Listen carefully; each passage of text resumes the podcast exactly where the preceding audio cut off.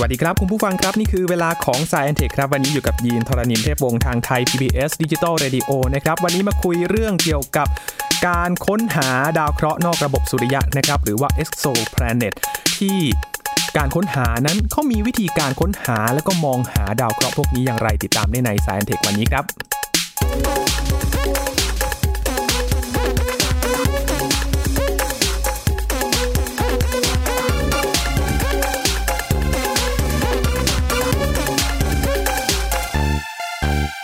และเรื่องแบบนี้ไม่คุยกับใครที่ไหนนะครับ นอกจากพี่ปองแปงอาจวรงจันทมาศนะครับ สวัสดีครับพี่ปองแปงครับ สวัสดีครับยินครับ คราวก่อนเราเพิ่งพูดถึงการความเป็นไปได้เกี่ยวกับสิ่งมีชีวิตนอกระบบสุริยะนะครับ พี่ปองแปง แต่คราวนี้ ใช่ฮะ วันนี้จะมาคุย โอกาสเจอไหมอย่างไร ครับ วันนี้มาคุย ครับ วิธีการหาดาวเคราะห์ที่อยู่นอกระบบสุริยะ ใช่ครับ แล้วเดี๋ยวผมจะอัปเดตอะไรน่าสนใจให้ฟังด้วยนะฮะ โอ้ ตอนท้าย ได้เลยครับ วันนี้ครับเรามาคุยกันว่าดาวเคราะห์นอกระบบสุริยะเนี่ย เราจะมองหามันได้อย่างไรนะฮะเพราะว่าตัวมันเนี่ยอย่างเอ่อเราเรียนหนังสือมาตอนสมัยเอ่อมัธยมนะครับ ว่าดาวเคราะห์กับดาวฤกษ์เนี่ย อันนี้ยีนพอจำได้ไหมครับ มันต่างกันยังไงฮะ ครับ ดาวเคราะห์กับดาวฤกษ์แล้วครับ แน่นอนว่าดาวฤกษ์เนี่ยก็คือมันมีแสงในตัว อ่าคือดาวฤกษ์เนี่ยมันเปล่งแสงได้ ครับ นะฮะเหมือนกับหลอดไฟเลย ครับ ส่วนดาวเคราะห์เนี่ย มันไม่มีแสงในตัวเองเนาะ ครับผม ก็อาศัยแสงจากดาวฤกษ์เนี่ยสะท้อนมา ดังนั้น เวลาเราจะมองหาดาวเคราะห์เนี่ย แสงมันก็จะน้อยกว่าดาวฤกษ์มากนะครับ จน อืม จนยากที่จะ คือยากเป็นไปไม่ได้เลยที่จะมองเห็นด้วยตาเปล่านะฮะพวก โอ้ ดาวเคราะห์และระบบสุริยะเนี่ย ครับ เออดังนั้นเวลาจะมองเนี่ย เราจะต้องมีอุปกรณ์ที่ดีพอนะครับ ซึ่งล่าสุดนะฮะกล้องโทรทัศน์อวกาศนะฮะหรือจะเรียกว่าดาวเทียมก็ได้นะครับ มันโคจรรอบโลกอยู่ชื่อ t e s นะฮะ T E W S นะครับ ครับ เอ่อย่อมาจาก Transiting Exoplanet Survey Satellite เนี่ยเจ้าดาวเทียมหรือกล้องโทรทัศน์อวกาศตัวเนี้นะครับ ถูกส่งไปเมื่อประมาณ เอ่อต้นปีก่อนนะครับ เดือนเมษายนปี 2018 นะฮะ ครับ อืมไปโคจรรอบโลกแล้วก็ไปมองหา เอ่อพวกดาวเคราะห์นอกระบบสุริยะนะครับ อืม ปัจจุบันเนี่ยเทสก็ยังทำงานอยู่นะฮะเป็นอย่างดีแล้วก็เอ่อมีการค้นพบอะไรที่น่าสนใจหลายอย่างแต่ประเด็นของผมคือว่าเอ่อในการจะมองให้เห็นดาวเคราะห์นอกระบบสุริยะเราต้องมีเครื่องมือที่ดีพอ ครับ ถ้าเครื่องมือไม่ดีเนี่ย หาไม่หาไม่ได้เลย อื ซึ่ง ม โชคดีมากครับ ที่ปัจจุบันเนี่ย เรามีเครื่องมือที่ดีพอที่จะสามารถช่วยให้เราตรวจจับเอ่อดาวเคราะห์นอกระบบสุริยะได้โดยตรงนะคฮะรับ การตรวจจับโดยตรงต้องเป็นการถ่ายรูปตรงๆครับ อื ก็ ม คือมองไปที่ดาวฤกษ์สักดวงหนึ่งเห็นแสงสว่าง แล้วก็มองไปเอ่อรอบๆดาวฤกษ์นั้นนะฮะแล้วก็ดูว่ามันมีอะไรโคจรอยู่หรือเปล่า ครับ อย่างเนี้ย เรียกว่าการถ่ายรูปตรงๆหรือ เอ่อภาษาอังกฤษก็อาจจะใช้คำว่า direct imaging ก็ได้นะครับ ครับ ก็อการนั่นแหละถ่ายภาพตรงๆออกมา คือสามารถจับภาพไปตรงๆได้เลยเหรอครับ เพื่อที่จะ ใช่ หา ครับ แต่ว่าอย่างที่บอกครับมันมันมันยากมากๆครับวิธีนี้ อืม เอ่อดวงอาทิตย์เนี่ยนะครับยืนมีมวลสารเนี่ย เราเราเราพูดถึงมวลสารดวงอาทิตย์นะฮะอย่างของระบบสุริยะเราเนี่ย มวลของมันเนี่ยประมาณ 99.9เปอร์เซ็นต์นะฮะของระบบสุริยะ อืม ส่วนดาวที่เหลืออีกนิดๆหน่อยๆเนี่ยมันเป็นพวกดาวเคราะห์หมดดังนั้นกล่าวได้ว่าดาวเคราะห์เนี่ยมันเล็กมากคนะฮะ รับ ดังนั้นวิธีถ่ายรูปโดยตรงถามว่าเป็นไปได้ไหมคำตอบคือได้นะฮะแต่เครื่องมือต้องดีมากเงื่อนไขต่างๆ ต้องออกมา โอ้โห พอดีมากๆ แล้วที่สำคัญเราต้องมีอุปกรณ์ที่ เออเราเรียกว่าโคโรนากราฟนะฮะอุปกรณ์ที่มันเอาเป็นว่าแบบช่วยบังแสงดาวฤกษ์นะครับ ครับ คือถ้าเราไม่บังแสงจากดาวฤกษ์นะครับยีนแสงจากดาวฤกษ์เนี่ย มันสว่างมาก ๆเลย มันก็จะมากลบแสงเรืองรองจากดาวเคราะห์นอกระบบสุริยะเหล่านั้นจนหมดทำให้เรามองเราถ่ายรูปมันไม่ได้นะครับ อืม เหมือนมีแสงรบกวนเหรอครับ พี่ปองแปง ใช่ครับ คือเหมือนเรามองไปที่ไฟหน้ารถนะฮะแล้วก็มีฝุ่นเม็ดเล็ก ๆ อยู่ข้างๆไฟหน้ารถอย่างเงี้ย ครับ เราก็มองไม่เห็นฝุ่นจริงไหมฮะเพราะว่า อ่า ไฟหน้ารถมันรบกวนสายตาเราตลอด ครับ ใช่ เราต้องเอามือป้องแสงหน้ารถให้มันหายไปก่อน แล้วมองไปข้างๆ ก็จะเห็น อ๋อ มีฝุ่นเล็กๆ อยู่อะไรอย่างเงี้ย ถึงจะถ่ายรูปได้ หลักการคล้ายๆกันเลยไหมครับ เหมือนเลยครับ โอ้ เหมือนเป๊ะเลยทำแบบนี้เลย ครับ โลนาร์กราฟมันก็ชื่อฟังดูยากมันก็คือเครื่องบังแสงนั่นแหละนะฮะแต่วิธีเนี้ยมีข้อจำกัดอย่างที่บอกครับ ก็คือมันมันเอ่อต้องมีเงื่อนไขที่เหมาะสมนะฮะ อืม โดยทั่วไปเนี่ย เราจะใช้วิธีอื่นครับยืน ครับ แล้วเขา วิธี ใช้ อื่นที่ว่าเนี่ยหลักๆแล้วก็จะมีหลายวิธีเหมือนกัน อย่างแรกเนี่ยเราเรียกว่า เอ่อ radial velocity นะฮะ หรือวิธีการวัดความเร็วในแนวเล็งครับ หลักการง่ายมากฮะชื่ออาจจะดูยากจริงๆหลักการง่ายมาก ก็ เอ่อเรารู้กันดีนะครับ ว่าดาวอย่างดาวพฤหัสผมยกตัวอย่างดาวพฤหัสก็แล้วกันครับยีนเพราะว่ามันเป็นดาวเคราะห์ที่ใหญ่ที่สุดในในระบบสุริยะแล้วเนาะ ครับผม อืม มันโคจรรอบดวงอาทิตย์จริงไหมฮะ ครับ แต่ว่าจริงๆ แล้วดวงอาทิตย์เนี่ยก็ได้รับแรงดึงดูดจากดาวพฤหัสนิดหน่อย แม้จะไม่มาก แต่ก็แต่ก็ได้ โอ้โห ทำให้ตัวดวงอาทิตย์เองเนี่ย ขยับนิดๆหน่อยๆด้วยง่ายๆคือ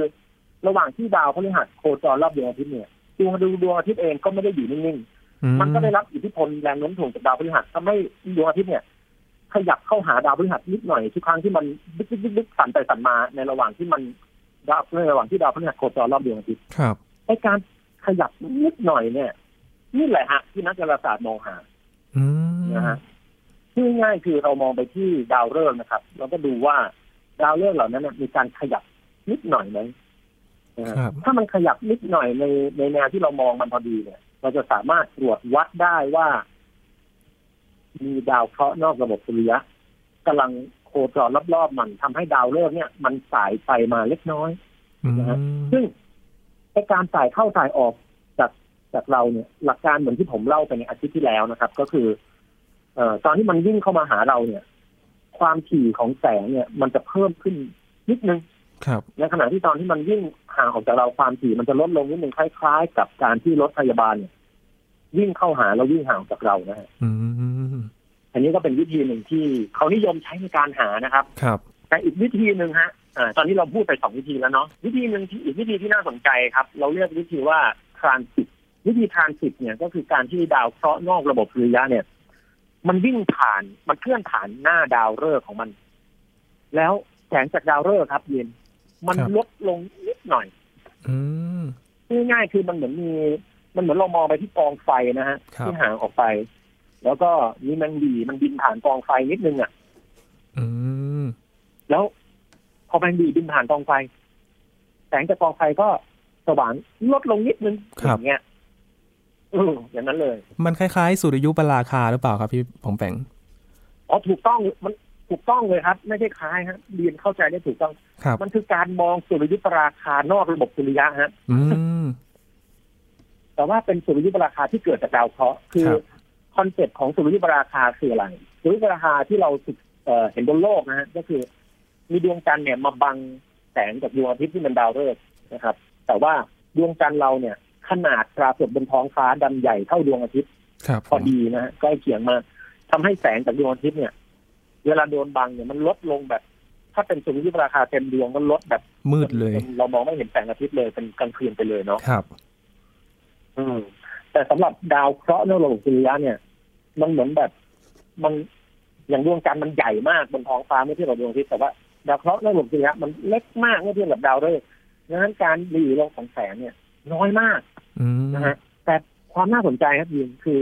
เวลาเรามองดาวบนท้องฟ้าเนี่ยฮะเราจะสังเกตเห็นว่าดาวมันกระพริบเนาะ ครับ เออในการกระพริบของดาวนี่พอทราบไหมฮะว่าเกิดจากอะไรลองเดาดูไหม ที่เรามองมองดาวบนท้องฟ้าใช่ไหมครับพี่ผมแปง ใช่ฮะมันกระพริบเนี่ยที่มันเห็นเห็นกระพริบกระพริบกระพริบเนี่ยมันมันกระพริบเพราะอะไรนะ อ่า คุณผู้ฟังก็ลองเดากันดูคิดว่าเพราะอะไรฮะ เพราะชั้นบรรยากาศหรือเปล่าครับพี่ผมแปง โอ้โหยีนนี่ความรู้เยอะ นะครับก็แย่งคุณผู้ฟังต่อไป แต่ก็เป็นคำตอบที่ถูกต้องเลยครับ ก็คือชั้นบรรยากาศของโลกเราเนี่ยทำให้ดาวกับพริบนะฮะ อืม ซึ่งดาวเนี่ย มีแสงออกมาแล้วชั้นบรรยากาศมันก็คล้าย ๆ กับคือผมให้ท่านผู้ฟังลองนึกภาพเนี่ยมันคล้ายๆกับตอนถนนร้อนๆนะครับ แล้วเวลาหรือหรือกระโปรงรถตอนโดนแดดเผานะฮะ ครับ แล้วมันร้อนมากๆเนี่ย อากาศที่อยู่เหนือกระโปรงรถหรือถนนเนี่ยมันก็จะบิดเบี้ยวไปมาแบบสายไปสายมาเนาะ อ่าใช่ครับ หรือเวลาเราขับรถตอนกลางคืนแล้วมองไปที่หลอดไฟไกลๆหรือ หรือท่านที่ฟังท่านใดอยู่ที่คอนโดนะครับ หรือมองไปที่ไฟถนนที่อยู่ห่างออกไปมากๆ เนี่ย เราก็จะเห็นมันภาพมันคล้าเรือนขยับนิดหน่อยนิดหน่อยอย่างเงี้ยหลักการเดียวกัน ครับผม ประเด็นที่ผมพูดเรื่องนี้ขึ้นมาก็เพราะว่า เวลาเรามองดาวฤกษ์เนี่ยครับ แสงของมันมีการขยับนิดหน่อยอยู่แล้ว อื ความท้าทายของการตรวจหาดาวเคราะห์นอกระบบสุริยะด้วยการทรานสิตเนี่ยก็คือ คุณจะต้องดึงผลที่แสงเนี่ยมันมีการสั่นไหวไปมาจากชั้นบรรยากาศออกให้ได้ด้วย อืม แล้วก็ปัจจัยอื่น ๆ ที่มันเกี่ยวข้องต่าง ๆ นานานะฮะต้องเอาออกให้หมด ครับ จนกระทั่งไม่เหลือ เอ่อปัจจัยรบกวนอื่นใดเลย แล้วเราก็เอาผลจากการทรานสิตเนี่ยมามาเอ่อดูได้นะฮะว่าดาวเคราะห์นอกโลกสุริยะมันมันใช่หรือเปล่านะครับ ครับ ซึ่งโอ้โหมันสำหรับผมมันน่าทึ่งตรงที่ว่าเราสามารถตรวจหาอะไรที่มันละเอียดอ่อนมากๆ แบบเนี้ยได้ด้วยเนาะ อืม เป็นวิธีที่น่าสนใจมาก ๆ เลยนะฮะต้องต้องจับสังเกตดีแล้วก็ต้องใช้ความละเอียดมาก ๆ เลยนะฮะ ใช่ครับจริงๆมีนักวิจัยชาวไทยนะฮะน้องยินนะครับ ท่านผู้ฟังหลายท่านอาจจะไม่ทราบนะครับ ก็สถาบันวิจัยดาราศาสตร์แห่งชาติ ที่ที่เป็นหน่วยงานตอนเนี้ยนะฮะเป็นหน่วยงานของกระเอ่อรัฐบาลเนี่ยก็เรียกว่าอะไรอ่ะก็มีนักวิจัยหลายท่านนะฮะที่ศึกษาแล้วก็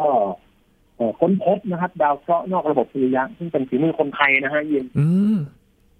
ก็คนไทยเราเองก็ไม่ใช่ธรรมดาไว้ไว่ามีโอกาสผมผมไปศึกษางานของนักวิจัยเหล่านี้แล้วมีโอกาสจะมานำมาเล่าให้ฟังแล้วกันนะฮะแต่ว่า ได้เลยครับ เออไม่ใช่แค่นั้นนะฮะ น้องๆโรงเรียนมัธยมหลายๆโรงเรียนเนี่ย ก็มีการศึกษาเรื่องเหล่านี้ได้ด้วยนะครับ โห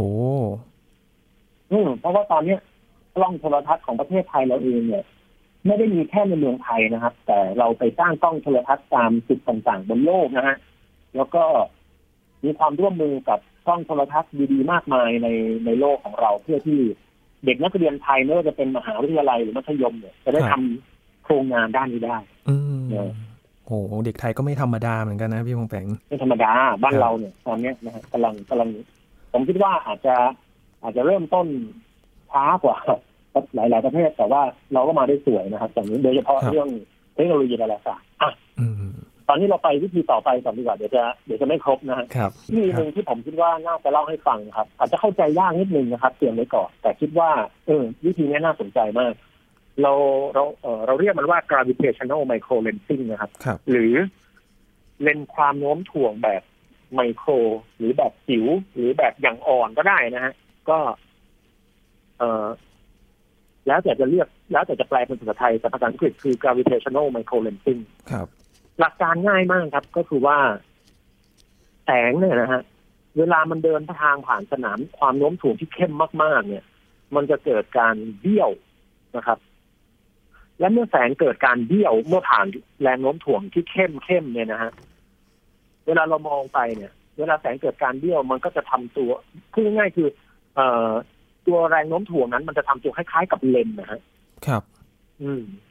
ถามว่าเลนส์เลนส์ที่เราใช้ในแว่นตา หรือว่าแก้วแก้วที่มันบอกว่าเราเราเห็นว่าเป็นแก้วใช้ในการทำเลนส์ได้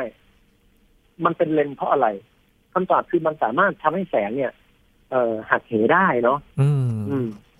นี่ก็เหมือนกันฮะความโน้มถ่วงเนี่ย สามารถทำให้แสงเนี่ยหักเหได้ นิดหน่อย ครับ นะครับ น้อยมาก แสงจากดาวฤกษ์เนี่ย เวลามันเดินทางผ่านดาวฤกษ์ด้วยกันเอง มันก็จะหักเหนิดหน่อยซึ่งน้อยมากๆอยู่ละแต่ถ้ามันเดินทางผ่านดาวฤกษ์ที่มีดาวเคราะห์อยู่ด้วย มันก็จะเกิดการพร่าออกไปอีกนิดนึง ซึ่งการพร่าไอ้นิดนึงตรงเนี้ยเขาตรวจจับได้นะฮะยิน โอ้ มันออกจะจินตนาการยากนิดนึงนะครับ แต่อยากให้ทุกท่านลองนึกภาพตามนะครับ ก็คือ เออสมมุติว่าผมมองไปที่ดวงอาทิตย์แล้วกัน แล้วมีดาวฤกษ์หลบอยู่หลังดวงอาทิตย์ ครับ โดยทั่วไปแสงจากดาวฤกษ์ที่หลบอยู่หลังดวงอาทิตย์เราต้องมองไม่เห็นจริงไหมครับเพราะดวงอาทิตย์บังอยู่ อ่า ใช่ครับ แต่ว่า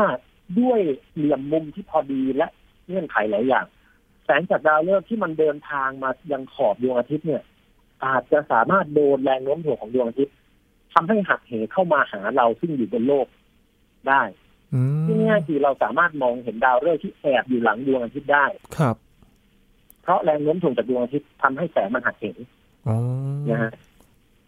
หลักการนี้ทำให้เราพบว่าถ้าถ้าดาวฤกษ์ที่อยู่ห่างๆออกไปเนี่ยนะฮะมีมีแรงโน้มถ่วงมากพอแล้ว แสงที่ห่างออกไปอีก มันโดนดึงให้ให้บิดเบี้ยวเนี่ย เราสามารถตรวจจับดาวเคราะห์ที่อยู่รอบๆดาวฤกษ์นั้นได้ อืม อาจจะมึนนิดนึง แต่นี่ก็เป็นอีกวิธีหนึ่งนะครับ ครับ ที่เราใช้ในการหาดาวเคราะห์นอกระบบสุริยะครับ อืม จะเห็นได้ว่าโหมีหลายวิธีมากเลยนะครับพี่พงแปง ตอนนี้ ใช่ครับมีหลายวิธีมาก ครับ ๆ เรามาอัปเดตกันดีกว่าครับ ว่าตอนนี้เนี่ย ดาวเคราะห์นอกระบบสุริยะที่เราเจอกันนะฮะวันนี้เราเราอัดรายการวันที่ 18 มิถุนายนนะฮะ ครับผม ก็อัปเดตไปวันนี้เลยนะครับ ว่าการคอนโทรลดาวเคราะห์นอกระบบสุริยะเนี่ย วันนี้เป็นจำนวน 4,000 กับอีก 3 ดวงแล้วฮะ สี่พันกับสามดวงแล้วนะฮะ ใช่ เดือนก่อนที่เราอ่านรายการน้องยีนจำได้ไหมฮะยัง ครับ ยังเป็น 3,000 อยู่เลยจำได้ไหม อ่าใช่ ยังไม่ถึง 4,000 แน่นอนเป็น ครับ 3,000ปลายๆแต่ว่าตอนนี้เป็น 4,000ละ อือหือเพราะว่ามีประกาศ นะครับ ล่าสุดจากนาซาเมื่อไม่นานมานี้เองนะฮะ ใช่ครับเมื่อประมาณอ่าอันนี้เป็นประกาศเมื่อวันที่ 17 มิถุนายน สิ่งที่น่าอัปเดตอีกเรื่องหนึ่งครับ เกี่ยวกับความเคลื่อนไหวล่าสุดในวงการดาวเคราะห์นอกระบบสุริยะเนี่ยก็คือมีการวิเคราะห์นะฮะชั้นบรรยากาศของเขาเรียกว่าฮอตคิปิเตอร์ครับ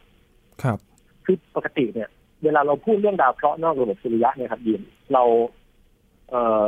เราจะแบ่งเราจะจัดหมวดหมู่มันอย่างไรเนาะ ครับ เอออันนี้เป็นวิธีคืออ่าวิธีเวลาเวลาเราศึกษาอะไรสักอย่างนะครับท่านผู้ฟังเช่น สมมติผมเดินเข้าไปในป่าแห่งหนึ่ง แล้วเจอสิ่งมีชีวิตใหม่หมดเลย ผมไม่เคยเจอมาก่อนเลยนะฮะนอกจากเราจะค้นพบจดลักษณะมันอย่างละเอียดแล้วเนี่ยนะฮะเรายังจะเวลาศึกษาเนี่ย เรายังต้องเอ่อจัดหมวดหมู่มันด้วยเนาะ ครับ ถ้าเราไม่จับหมวดหมู่มันเลยเนี่ยโอ้โห เราก็ไม่รู้จะไปต่อยังไงนะ ก็พวกดาวเคราะห์นอกระบบสุริยะนี่ก็เหมือนกัน เราเจอไปแล้วสี่พันกับอีกสามดวงเนี่ย ครับ ถามว่าเราต้องจับหมวดหมู่มันไหมแน่นอนต้องจับ แต่ถามว่าจะจับยังไงอ่า มันต้องแบ่งเกณฑ์ อ่าต้องมีเกณฑ์แบ่งใช่ครับ ซึ่งเกณฑ์ที่ใช้ในการแบ่งเนี่ย มันง่ายมากๆเลย คือ เราเอาขนาดดาวเคราะห์ที่เรารู้จักในระบบสุริยะเป็นเกณฑ์ครับ อืม ถ้ามันใหญ่มากๆเลย แบบดาวพฤหัสเราก็เรียกว่าดาวเคราะห์ที่คล้ายดาวพฤหัส เออ โอ้ ง่ายๆอย่างนี้เลย ถ้ามันง่ายๆเลยฮะ เราคือเราเราเรารู้จักดาวเคราะห์ของเราดี ดังนั้นเราก็เอาดาวเคราะห์ของเราเนี่ยเป็นเกณฑ์ง่ายดีนะฮะ อืม ก็จะมีพวกจูปิเตอร์ไลท์หรือดาวเคราะห์คล้ายระบบคล้ายดาวพฤหัส ถ้ามันใหญ่คล้ายดาวเนปจูนเราก็เรียกว่าดาวเคราะห์คล้ายดาวเนปจูนหรืออะไรนี้ อ๋อ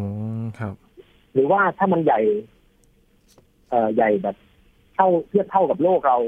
แต่จริงๆมีน้อยมากเราก็เรียกว่าดาวเคราะห์คล้ายโลกส่วนใหญ่เราจะเจอซูเปอร์เอิร์ธนะฮะเรียกว่าดาวเคราะห์ที่เป็นเหมือนเหมือนดาวเคราะห์หินเนี่ยนะฮะแต่ว่ามัน เอ่อมันใหญ่กว่าโลกมากอย่างเงี้ย ก็เรียกซูเปอร์เอิร์ธไป อืม แต่ในข่าวนี้นะครับ ซึ่งปีที่เอ่อเผยแพร่ออกมาเมื่อต้นเดือนมิถุนายนนี่เอง ถือว่าใหม่ๆหมาดๆเลยนะฮะ ครับ ก็มีการศึกษาบรรยากาศดาวเคราะห์ของฮอต j ิ p ิเตอร์ อืม ทีนี้มันมีคำว่าฮอตโผล่มา ครับ นะครับฮอต j ิ p ิเตอร์คืออะไรคำตอบก็คือมันก็คือดาวเคราะห์ที่ใหญ่เหมือนดาวพฤหัสนะฮะแต่ว่ามันดันร้อนมากนะฮะเพราะว่ามันอาจจะอยู่ใกล้ดาวฤกษ์แม่มาก คืออย่างดาวพฤหัสที่ที่เป็นอยู่ในระบบสุริยะเราเนี่ยมันก็อยู่ห่างจากดวงอาทิตย์เนาะ ครับ แต่ไอตัวพวกพับจูปิเตอร์เนี่ยมันก็เป็นดาวเคราะห์แบบดาวพฤหัสแต่ว่ามันอยู่ใกล้ดวงอาทิตย์มากนะฮะพวกเนี้ยก็นักดาราศาสตร์เนี่ยก็สามารถศึกษาแสงจากดาวฤกษ์ครับยิน ครับ คือลองนึกภาพท่านผู้ฟังลองนึกภาพนะตัวตัวดาวฤกษ์เปรียบเสมือนเอ่อกองไฟเนาะแล้วตัวดาวเคราะห์อย่างพับจูปิเตอร์เนี่ยเปรียบเสมือนคล้าย ๆกับ เอ่อแมนดีบินผ่านนะ ผมชอบเปรียบแบบนี้ แล้วพอแสงจากกองไฟมันผ่านแมงหยีตัวเนี่ยฮะ อืม ถ้ามันเฉียดแมงหยีมาก ๆ เนี่ย เฉียดมาก ๆ เลยเราจะสามารถเห็นรายละเอียดของผิวแมงหยีได้ ไม่ว่าจะเป็นขนของมันลักษณะเหลี่ยมของปีกมัน ครับ ต่างๆนานาจริงไหมฮะ อืม ในลักษณะแบบนี้ก็เช่นกัน แสงจากดาวฤกษ์ที่มันเฉียดขอบของดาวดาวฮอต j ิ p ิเตอร์เนี่ย มันก็จะผ่านชั้นบรรยากาศของฮอต j ิ p ิเตอร์แล้วก็ทำให้มนุษย์เราเนี่ย สังเกตได้นะฮะนักดาราศาสตร์สังเกตได้ว่า ดาวฮอต j ิ p ิเตอร์เนี่ยองค์ประกอบของชั้นบรรยากาศเป็นอย่างไร อืม เรื่องต้นเนี่ยนะฮะเราก็พบว่ามันมีชั้นบรรยากาศที่อุณหภูมิสูงมากนะครับ ครับ สูงราวๆประมาณ 2,000 องศาเซลเซียสนะฮะ โอ้โห ร้อนสุดๆไปเลยนะครับ ร้อนมากครับ ก็เหล็กหลุดอะไรก็น่าจะไม่อยู่แล้ว นะครับ อืม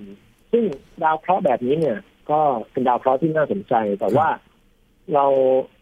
ตอนเนี้ยต้องบอกท่านผู้ฟังนิดนึงว่าเราหาดาวเคราะห์แบบเนี้ยมีโอกาสมีสิ่งมีชีวิตไหมคำตอบคือ เราไม่รู้นะฮะ อืม ถามว่าร้อนขนาดนี้มีโอกาสมีสิ่งมีชีวิตเหรอคำตอบคือมันก็ไม่แน่ ครับ เพราะว่า เรายังไม่รู้เลยว่าสิ่งมีชีวิตในระดับยูนิเว s ร์สเนี่ย มันมันอาจจะมีลักษณะที่แปลกจนเราไม่รู้จักก็ได้ ครับ แล้วก็รอยต่อระหว่างความร้อนกับความเย็นของดาวเคราะห์เหล่าเนี้ยมันอาจจะมีอุณหภูมิพอเหมาะที่อาจจะมีสิ่งมีชีวิตอยู่ก็ได้จริงไหมฮะ อืมบาง ป ที ระมาณ สิ่ง นั้นครับ บางทีสิ่งมีชีวิตเนี่ย อาจจะอยู่ในสภาวะที่ร้อนจัดก็มีไม่แน่ ไม่แน่นะครับ เอาอย่างนี้ครับยิมคิดว่าเอ่อในร่องมหาสมุทรลึกมาก ๆ นะฮะของโลกเราเนี่ย ครับ ลึกประมาณแค่สี่ห้ากิโลเมตรอย่างเงี้ยที่แรงดันน้ำมันมหาศาลจนแบบ ถ้าคนเราไปอยู่ก็โดนบีบอัดแหลกมากเลยอะ ครับ อืมคือคือคือมนุษย์อยู่ไม่ได้อยู่แล้วแล้วแสงดวงอาทิตย์ส่องถึงไหมยินว่า ไม่ถึง ไม่ถึงฮะ ครับ แล้วมันก็เรียกว่าพวกก้นมหาสมุทรลึกสี่ห้ากิโลยินว่ามีสิ่งมีชีวิตนะ มันไม่มีสิ่งมันไม่มีแสง แล้วก็การกันน้ำสูงมาก หลาย ๆ ที่เนี่ยมีพวกแบบปล่องภูเขาไฟที่แบบมันปรีขึ้นมาจากความร้อนใต้โลกอย่างเงี้ย ครับ ด้วยนะฮะ อืม คำถามคือแถวนั้นอ่ะยินว่ามีสิ่งมีชีวิตนะ ยินว่ามีพี่บองแปง อ่ามี แล้วมันเอาอะไรมันกินอะไร อืม ยินว่ามันต้องปรับตัวอยู่ในสภาวะนั้นให้ได้ แล้วก็หาอะไรที่อยู่ตรงนั้นเนี่ย เป็นอาหาร ใช่ครับ ถึงแม้มันจะสังเคราะห์แสงไม่ได้เพราะมันไม่มีแสงให้สังเคราะห์ ครับ แต่ว่ามันมีสิ่งที่เรียกว่า เอ่อกระบวนการที่เรียกว่า เอ่อสังเคราะห์พลังงานเชิงเคมีนะฮะก็คือเอาสารเคมีหรือพลังงานที่ผุดขึ้นมาจากพวกแบบปล่องนะปล่องปล่องเอ่อภูเขาไฟใต้มหาสมุทรพวกนี้มันจะมีสารเคมีเป็นกรรมฐานเป็นอะไรพวกนี้นะฮะ ครับ พุ่งออกมา พวกแพลงก์ต้อนแบคทีเรียเล็ก ๆ เนี่ย มันจะไปสังเคราะห์เอาสารเหล่านี้ให้เกิดพลังงานแล้วก็ดำรงชีวิตอยู่ได้ อืม แล้วตัวที่ไปกินแพลงก์ต้อนเหล่านี้ ก็คือพวกปลาเล็กๆ พวกปูเล็กๆ กุ้งเล็กๆ แล้วสิ่งที่มีชีวิตที่ไปกินสิ่งเหล่านี้ก็เป็นกลายเป็นพวกปลาใหญ่ๆ กุ้งใหญ่ๆ หอยใหญ่ๆ อะไรพวกนี้มีหมดเลย ครับ กลายเป็นว่าใต้มหาสมุทรเนี่ย ดันมีระบบนิเวศของมันที่ตอนที่นักนักวิทยาศาสตร์ลงไปศึกษาก้นมหาสมุทรครั้งแรกเนี่ยตกใจมากเพราะไม่คิดว่ามันมีสิ่งมีชีวิตด้วยซ้ำนะ อืม เราไม่สามารถนำกรอบความคิดของสิ่งมีชีวิตที่อยู่บนผิวโลก หรือบริเวณน้ำตื้นไปใช้กับใต้มหาสมุทรลึกๆเหล่านี้ได้ ครับ เช่นเดียวกันครับแล้วเอ่อสภาพเอ็กซ์ตรีมแบบนี้อาจจะมีสิ่งมีชีวิตอยู่ได้หมายถึงว่าดาวเคราะห์นอกระบบสุริยะอย่างฮอตจิปิเตอร์หรืออะไรเงี้ยนะฮะแต่มีโอกาสมีไม่ได้หมายความว่ามีนะฮะซึ่งตอนนี้เรายังไม่เจอ ครับ ครับ อืม ก็ต้องรอดูแล้วก็ศึกษากันต่อไปว่ามีความเป็นไปได้มากน้อยแค่ไหนแต่ ก็อย่าลืมว่าถ้าจะเอาสิ่งมีชีวิตบนโลกเราเป็นมาตรฐานนี่ก็อาจจะใช้ไม่ได้ ใช่ครับอย่างอย่างเราเราไม่สามารถนำคอนเซปต์ของเออสิ่งมีชีวิตบนโลกเนี่ย ไปไปใช้กับสิ่งมีชีวิตนอกโลก ซึ่งเป็นใช้คำว่า universal เนี่ยเราทำแบบนั้นยังไม่ได้นะครับ อืม ใช่ ครับวันนี้ได้เห็นว่าการที่เราหา exoplanet หรือว่าดาวเคราะห์นอกระบบสุริยะเนี่ยมันมีหลายวิธีมาก ๆ เลยนะครับ พี่ปองแปง จริงๆ จริง ๆ แล้วยังมีอีกหลายวิธีเลยนะฮะ ครับ เช่นเอ่อวิธีการดูการเคลื่อนไหวหรือเออของของตัวดาวฤกษ์นะฮะแล้วก็มีดูโอ้มีอีกหลายวิธี แต่ว่าตอนนี้ผมเล่าวิธีหลักๆ ให้ฟังดีกว่า โหยังมีอีกหลายวิธีด้วยโหแสดงว่าการที่เราจะค้นหาเนี่ย มีมีแนวทางหลายแนวทางเหลือเกินที่ตอนนี้เขากำลังหากันอยู่ ใช่ครับผมทิ้งท้ายอีกนิดนึงนะครับยิน ได้ครับพี่ปองแปง ขอขอเวลาอีกนิดเดียวก็คือว่า ความท้าทายของนักดาราศาสตร์ทุกวันเนี้ไม่ใช่แค่หาดาวเคราะห์นอกระบบสุริยะแล้วนะฮะ ครับ เราพยายามจะหาดวงจันทร์นอกระบบสุริยะแล้วนะครับ อืม คือไอ้ดาวเคราะห์เนี่ย ก็หายากแล้ว แต่การหาสิ่งที่โคจรอยู่รอบดาวเคราะห์เหล่านั้น เนี่ย ยากเข้าไปอีก เพราะว่า ใช่ไหมฮะอ่ะอย่างโลกเราก็ใหญ่เนาะดวงจันทร์ก็เล็กกว่านะฮะอืม ลองนึกภาพโอ้โห อะไรล่ะ กองไฟใหญ่ ๆ เป็นดาวฤกษ์แมงวีอ่ะเป็นเป็นดาวเคราะห์ตอนเนี้ยเขาจะพยายามหาลูกแมงวีที่มันบินอยู่รอบๆแมงวีอีกทีโอ้โหแบบ ตอนนี้นะฮะเป็นความท้าทายซึ่งเออเราเจอผู้ต้องสงสัยที่อาจจะเป็นดวงจันทร์นอกระบบสุริยะอยู่ แต่ก็ยังไม่คอนเฟิร์มร้อยเปอร์เซ็นต์นะฮะ ครับ ไว้มีความคืบหน้าอย่างไรเนี่ย คงจะได้คุยกันเรื่องดวงจันทร์นอกระบบสุริยะอีกทีครับอยู่ ได้เลยครับ พี่ปองแปงตอนนี้ 4,003 ดวงที่อัปเดตล่าสุดกับ Exoplanet นะครับแน่ๆการ รายงานต่อไปอาจจะมีตัวเลขของดาวบริวารของดาวเคราะห์พวกนี้ด้วยก็ได้นะฮะ เออไม่แน่ใช่ ครับ วันนี้ขอบคุณพี่บงแปงมาก ๆ เลยนะครับ มาอัปเดตเกี่ยวกับการหาดาวเคราะห์นอกระบบสุริยะนะครับ มีหลากหลายวิธีเหลือเกินก็น่าสนใจเหมือนกันนะครับ ขอบคุณมากครับ ยินดีครับยีนสวัสดีครับ ครับ นี่คือ Science Tech ประจำวันนี้นะครับ คุณผู้ฟังติดตามรายการย้อนหลังกันได้ที่ thaipbsradio.com นะครับ ช่วงนี้ยินทรณินเทพวงศ์พร้อมกับพี่ปองแปงลาไปก่อนนะครับ สวัสดีครับ